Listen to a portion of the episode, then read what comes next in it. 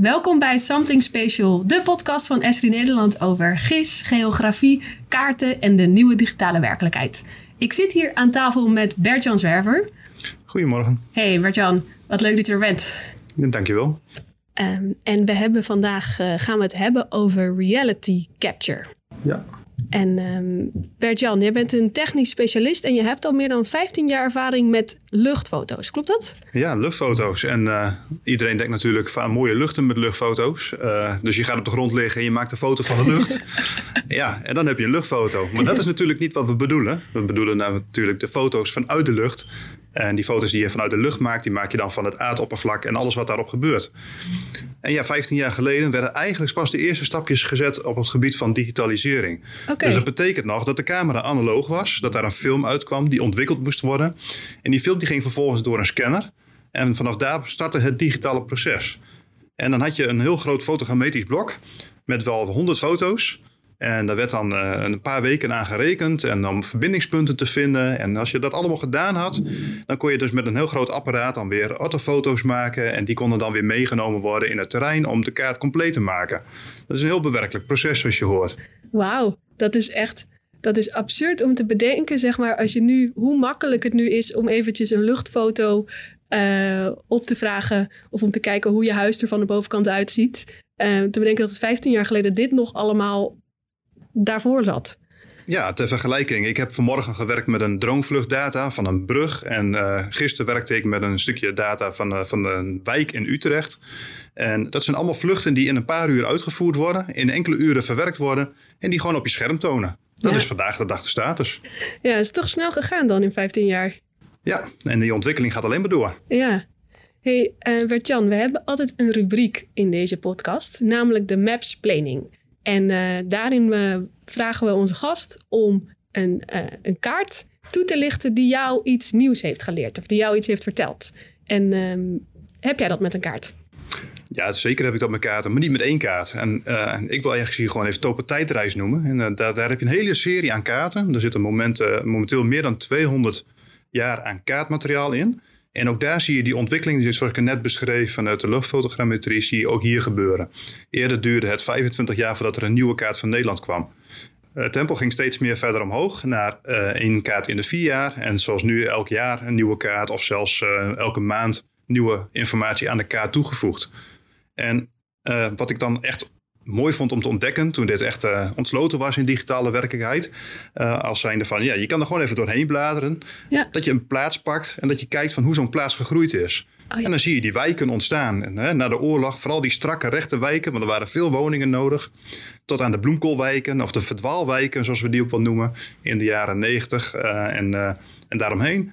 Totdat wat nu er weer plaatsvindt, weer een enorme bouwopgave, waar ook weer alle, allerlei stedelijke planologen wordt bedacht van hoe moet zo'n wijk eruit zien en wat moet er dan in zitten om zo'n wijk te kunnen, leefbaar te kunnen maken. Ja, dus je kan in Topo Tijdreis kan je echt soort van er doorheen bladeren door die verschillende jaartallen. Ja, en, um... je kan gewoon uh, stapje voor stapje, kaart voor kaart bekijken wat er allemaal gebeurd is. En ja. ja. je moet natuurlijk wel een kaart voor dat moment hebben, want daartussenin is natuurlijk geen halve kaart. Nee, het is echt een momentopname van dat moment. En uh, dan kom jij uh, bloemkoolwijken tegen en ja. rechte grote flats. Precies. Je ziet echt uh, de verschillende stedelijke experimenten ook wel een beetje terug in sommige steden. Ja. Uh, uh, we hebben ook een wijk, ik woon in Assen. En in die Assen wijk heb je ook eentje waar je gewoon echt compleet niet uit kan komen op het moment dat je geen bordjes hebt van daar is de uitgang. Je Oh, blijft ja, gewoon rondjes rijden. Ja, ja. Dat was een grappige trend in de, in de planologie. Maar dat is echt de bloemkoolwijk, toch? Dat noemen ze wel eens een bloemkoolwijk, ja. ja. Ik weet niet of dat een officiële term is, maar uh, ja. ik vond hem wel mooi passend. ja, ja. Je één grote intakking en vervolgens al die kleine haardweggetjes uh, in het midden. Ja, uh, waarom we jou hebben uitgenodigd voor deze podcast is omdat jij heel veel weet over reality capture. Um, eigenlijk het vangen van de realiteit, of zo goed mogelijk de realiteit, je, je computer of je kaart binnenhalen. Um, zou je wat meer kunnen vertellen over wat het precies is? Ja, reality capture is eigenlijk een heel breed begrip, maar we focussen hier met name echt op, op de reality kant. En uh, die reality is dan echt fotogrammetisch. En fotogrammetisch, we hadden het net al over die luchtfoto's. Uh, op het moment dat je een foto maakt, dan is dat een plat plaatje. Ja, het volgende plaatje kun je eraan vastmaken. En zo kun je dat netwerk steeds groter maken. Maar het blijft een, een, een plat, uh, statisch geheel. En wat er recent dus echt goed mogelijk is geworden en ook op grote schaal toegepast kan worden, is dat we daar dus een, een, een 3D-mesh van kunnen maken. Een technisch begrip. Uh, maar daarin zie je dus dat al die foto's zo aan elkaar gemaakt worden. Dat je dus uh, alsof je gewoon in een straat kan staan. De, de straat is vlak, de gevel staat omhoog van je huis. En uh, je kan er omheen lopen. De bomen, alles wordt opgenomen. Want dat is het voordeel van foto's. Dus het is echt een, een, een, momentopname van hoe het er werkelijk uitziet met fotorealistische kenmerken. Oké, okay, dus je hebt, het is eigenlijk een, een luchtfoto, maar dan ook een 3D-model. Zo kun je het inderdaad zeggen. Het is een, een 3D-vormgegeven foto eigenlijk. En wa waarom zou iemand dit willen hebben? Ja, dat, uh, dat kun je voor heel veel toepassingen verzinnen natuurlijk. Uh, de, het vastleggen van een moment, en we hadden het net over die kaarten, uh, dat is natuurlijk waardevol. op het moment dat je als gemeente een bepaalde opdracht hebt om bepaalde type objecten vast te leggen, dan kun je die dus zien in zo'n foto. maar op het moment dat dat dus een 3D-model is, kun je ook meer kenmerken eruit halen. Als je bijvoorbeeld een toepassing hebt waarbij uh, nieuwe binnenstedelijke vernieuwingen plaatsvinden, uh, kun je dus niet alleen zeggen van nou hier komt iets, mm -hmm. maar je kan ook laten zien hoe dat zich verhoudt tot de omgeving. Oh, Oké, dus dan kan je een soort van het plan, ergens wordt hier om de hoek een flat gebouwd of een nieuwe, nieuwe toren of een, een grasveldje. Dan kan je dat soort van in het, in het 3D model van de stad plaatsen, waardoor je ziet hoe dat eruit komt te zien. Ja, en wat je dan met name dus ook kan zien is hoe de verhoudingen zijn. Hè? Hoe hoog een gebouw of een nieuwe flat of uh, nou, zoals hier in Rotterdam met, met de hoogbouw nu. Ja. Uh, wat voor impact dat heeft op de omgeving. Want oh. er staan natuurlijk ook gebouwen in de schaduw van dat grote gebouw. En op het moment dat het dus uh, een 3D-model is, kun je ook lichtanalyse doen. Om te kijken van nou, hoe lang en hoe ver komt die schaduw bijvoorbeeld op de kortste dag, 21 ja. juni. Of op de, op, de, op, op de langste nacht, 21 december ja, hoe werkt dat eigenlijk in zo'n wijk en wat voor impact heeft dat? En um, dit wordt dus gebruikt voor, voor, voor, voor nieuwe plannen, om daar dus gewoon een realistisch beeld bij te krijgen van wat dat de impact is op de omgeving. Zijn er nog andere toepassingen waarvoor je dit zou willen gebruiken? Nou, je, het is niet dus uh, vastleggen van nu, het is uh, het plannen maken. Dat zijn twee toepassingen. Uh, ja. Je kan ook naar meer dynamische dingen kijken. een voorbeeld daarvan wat, wat actueler is, bijvoorbeeld nu de evenementen allemaal weer mogen bestarten, is waar grote mensenmassa's zijn en waar die mensenmassa's ook daadwerkelijk langs kunnen. maar ook waar je de mensen niet langs wil hebben. En dan is het heel handig dat je ziet dat een bepaald steegje steeds smaller wordt. Ja, dan wil je niet dat dat als vluchtroute gebruikt wordt. Maar dan wil je dat juist voorkomen, dat daar mensen in klem lopen. En zo kun je dus ook een, een, een logisch plan maken binnen zo'n uh, reality capture. Oh ja. Om, om uh, uh, crowd control te doen. Ja, ja. Om je van tevoren al te oriënteren op hoe die omgeving eruit ziet en hoe dat dan kan gaan lopen. Ja, zonder dat je daar dus fysiek heen moet. Ja. Waardoor je dus heel snel een goed beeld kan hebben van een binnenstad of een, een wijk of, of een evenemententerrein. En zijn omgeving natuurlijk. Ja, ja. En zo'n reality capture of zo'n 3D-mesh, gebruik je dat op zichzelf of combineer je dat ook met andere data? Ja, dat is eigenlijk natuurlijk uh, wat, wat, wat de GIS dagelijks doet. En hoe meer data je kan combineren tot nuttige producten, hoe waardevoller dat is. En op het moment dat je dus bijvoorbeeld deze uh, reality capture hebt, hè, dat is een plaatje waar je veel in kan zien, mm -hmm. maar je wil eigenlijk ook kenmerken toevoegen van bijvoorbeeld uh, een weg. Wat voor soort bestrating zit daarin? Die kenmerken zitten in onze basisregistraties en uh, die zijn allemaal goed gepositioneerd, waardoor je die twee onder elkaar kan leggen. Uh, waardoor je niet per se het object hoeft te zien, maar wel dat als je op het uh, wegvlak klikt, dat je de elementen krijgt die, die daarbij horen, de kenmerken van de weg. Dus zo, dus door bijvoorbeeld die, de BGT te combineren, kan je die informatie met elkaar koppelen. Dus dan zie je niet alleen hoe het eruit ziet, maar ook um, gewoon misschien de geschiedenis van die weg of wie de eigenaar is waar het van gemaakt is. Ja, dat is inderdaad dus precies welke toepassing je zoekt. Een ander voorbeeld zou kunnen zijn dat je het combineert met, uh, met leidingnetwerken onder de grond. de reality capture van op de grond en daarboven. Maar je kan ook onder de grond uh, assets hebben. En die je dus zichtbaar maken in je model. En op het moment dat je dus bij die leidingen wil, uh, is het ook relevant om te zien wat, wat er boven die leidingen aanwezig is. Zit er bijvoorbeeld een, een parkeerplaats van fietsen bovenop?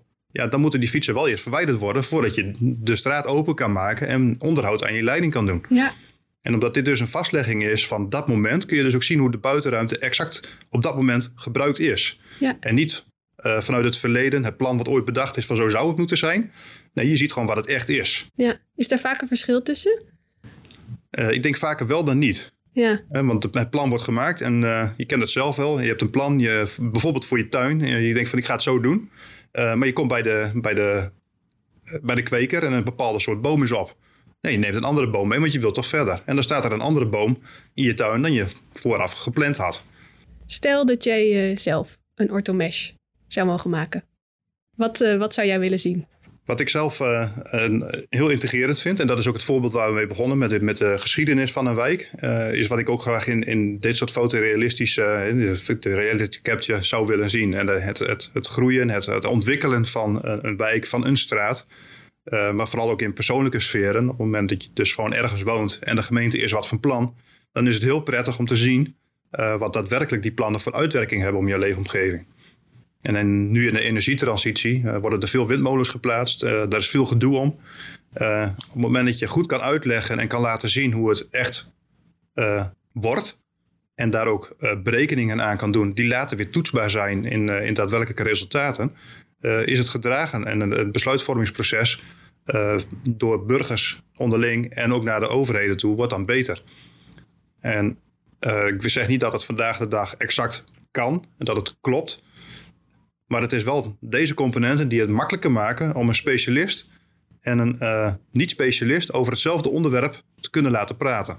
Ja, omdat je het gewoon allebei kunt zien, zeg maar. Dus een, een specialist praat heel anders over een windmolen, misschien dan een burger. Maar omdat je allebei kan zien, ja, dan kan ik me echt goed voorstellen dat dat soort van de communicatie echt um, verheldert.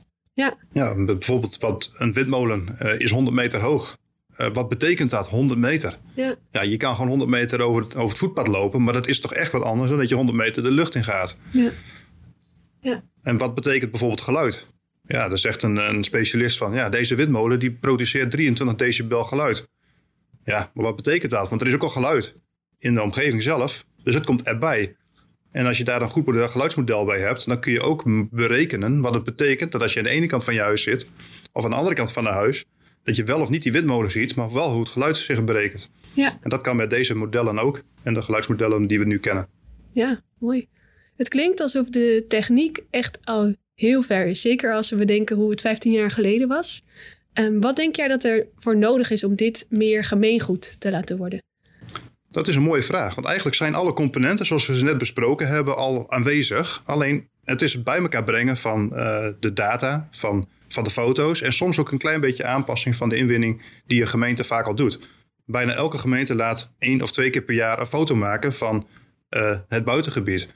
Wil je ook deze foto verder bewerken tot die reality capture, die 3D-mesh, uh, eh, dan zijn er soms een paar kleine aanpassingen nodig. Maar er zijn ook al veel gemeenten die dit al hebben. En met het hebben van die data kun je dus met dezezelfde data meer doen door het ook nog te verwerken met deze algoritmes om, een, om die 3D-mesh te hebben waardoor de meerwaarde van dezelfde data nog veel groter wordt. Ja, of nou stel iemand die hoort, dit, uh, die hoort jouw verhaal, die denkt nu, wauw, reality capture, dit is, uh, dit is vet. Ik zie hier ook iets voor in mijn, ik werk bij een gemeente of ik werk waar dan ook. Ik kan hier ook mee, ik wil hier iets mee. Wat, wat zou jij ze adviseren? Uh, goed na te gaan van wat, waar wil je mee aan de slag? Hè? Welk onderwerp is dat? Want net zoals dat uh, digital twin een buzzwoord is, zo zijn er meer buzzwoorden. Op het moment dat je er echt mee aan de slag gaat en gaat bedenken van wat zou ik er echt mee willen beantwoorden, is het goed om na te denken van wat heb ik al? Want zoals ik al zei, veel is er al. En op het moment dat je een idee hebt van volgens mij kunnen we hier verder mee, dan kun je contact opnemen met, met ons, met Esri, om te kijken van waarmee kunnen we je ontzorgen. Want dit zijn best wel uh, grote processen. Een beetje beeldmateriaal verwerken uh, is één. Maar een 3D-mesh maken is toch wel een overtreffende trap. En wij hebben hier daar de infrastructuur voor. We hebben ook computers daarvoor om te zorgen dat we dit kunnen maken. En dan gaan we gewoon verkennen wat hebben, welke data is er en wat kunnen we daar nu al mee maken. En wat zouden we voor de toekomst voor aanpassingen kunnen doen om het nog beter daar te passen op de vraag die je hebt. Op welke vraagstuk je wil beantwoorden in die reality capture. Klinkt goed. En um, je gaat binnenkort ook iets vertellen en laten zien hierover, toch? Binnenkort is de Esri Gisteg en daar uh, gaan we ook veel aan, uh, aandacht aan dit onderwerp besteden. En ook in de middag hebben we nog een, uh, een, technische sessie waar ik meer ga vertellen van welke elementen zijn er nu nodig om het door het proces heen te kunnen doen. Hè? Welke data heb je daarvoor nodig? Wat is er al? Wat zou je zelf nog daarmee op aan kunnen passen? Maar ik laat ook zien hoe dat proces in elkaar steekt. En welke uh, producten er op het eind van de pipeline uitkomen. En in andere sessies wordt weer laten zien wat je dan vervolgens daarmee verder kan doen. Want een reality capture is geen eindproduct. Het is echt een start van, van nieuwe mogelijkheden. Oké, klinkt goed. Nou, gaan we zeker uh, kijken. En we zijn ook al bijna aan het uh, einde gekomen van deze podcast. Maar ik heb nog één vraag voor jou, Bert-Jan. Heb jij nog een kijk, lees, luistertip voor, voor de luisteraars? Die heb ik zeker. Uh, ik heb een, een, een kijktip. Een uh, korte serie is dat op Netflix. En die heet The Billion Dollar Code. Oké. Okay. En de Billion Dollar Code klinkt natuurlijk heel goed. Uh, we hebben Google Maps, om even als vertrekpunt te nemen. Google Maps heeft ervoor gezorgd dat wij gisteren makkelijker kunnen uitleggen wat we elke dag doen met al die data. En welke informatieproducten we er kunnen van maken. En zien, laten zien hoe dat leeft. De Billion Dollar Code gaat over de begintijd in de jaren 90 van het internet. En vaak denken we dat in Silicon Valley al die techneuten, uh, computer wizards, allerlei nieuwe dingen hebben bedacht. Uh, maar deze serie laat ook zien hoe kunstenaars uh, ook invloed hebben gehad op deze wereld. En de, de, kunstenaars en een goede programmeur, die hebben aan de, aan de basis gestaan van hoe Google Earth is ont ontwikkeld. Oh, en dat legt ook een stukje uit van hoe imagery en al die beelddata door de computer verwerkt moet worden om te zorgen dat je het inderdaad in je browser kan zien. En hoe dat ook een beetje ontwikkeld is in de jaren 90. We hebben het over 25 jaar geleden. Ja. Uh, vandaag de dag kent iedereen Google Earth. Uh, maar het is al langer geleden ontstaan. Ja, ja. En dit laat heel mooi zien hoe dat proces in elkaar heeft gestoken. En ook hoe de grote partijen daar grip op hebben gekregen. Klinkt goed, de Billion Dollar Code op Netflix. Uh, laten we het daarmee afsluiten. Ik wil je heel erg bedanken, Bert-Jan, voor je tijd. En mensen kunnen jou dus zien op de Esri Gistech op 12 april. Zeg ik dat goed? Klopt helemaal. 12 april. In de middagsessie. En uh, dan gaan we hiermee afsluiten. Dankjewel Bert-Jan.